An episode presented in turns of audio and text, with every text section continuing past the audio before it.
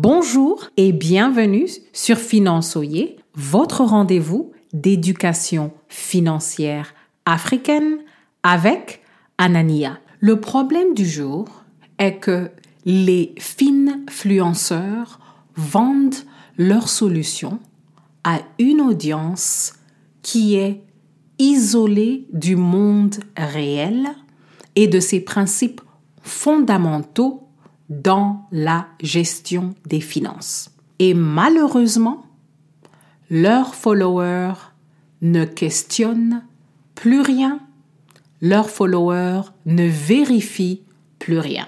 Le principe à retenir est que vous ne devez pas avaler ce que les finfluenceurs vous disent sur la gestion de votre argent. Le monde des finances est vaste et offre plusieurs solutions.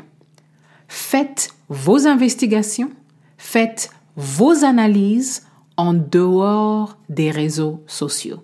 Voici ce à quoi vous devez penser. Apprenez à vérifier les alternatives aux offres que les finfluenceurs mettent devant votre nez. Ne devenez pas prisonnier, prisonnière du petit monde des finfluenceurs. Faites vos recherches et vos propres analyses sur les solutions financières qui vous conviennent et prenez vos décisions indépendamment des finfluenceurs.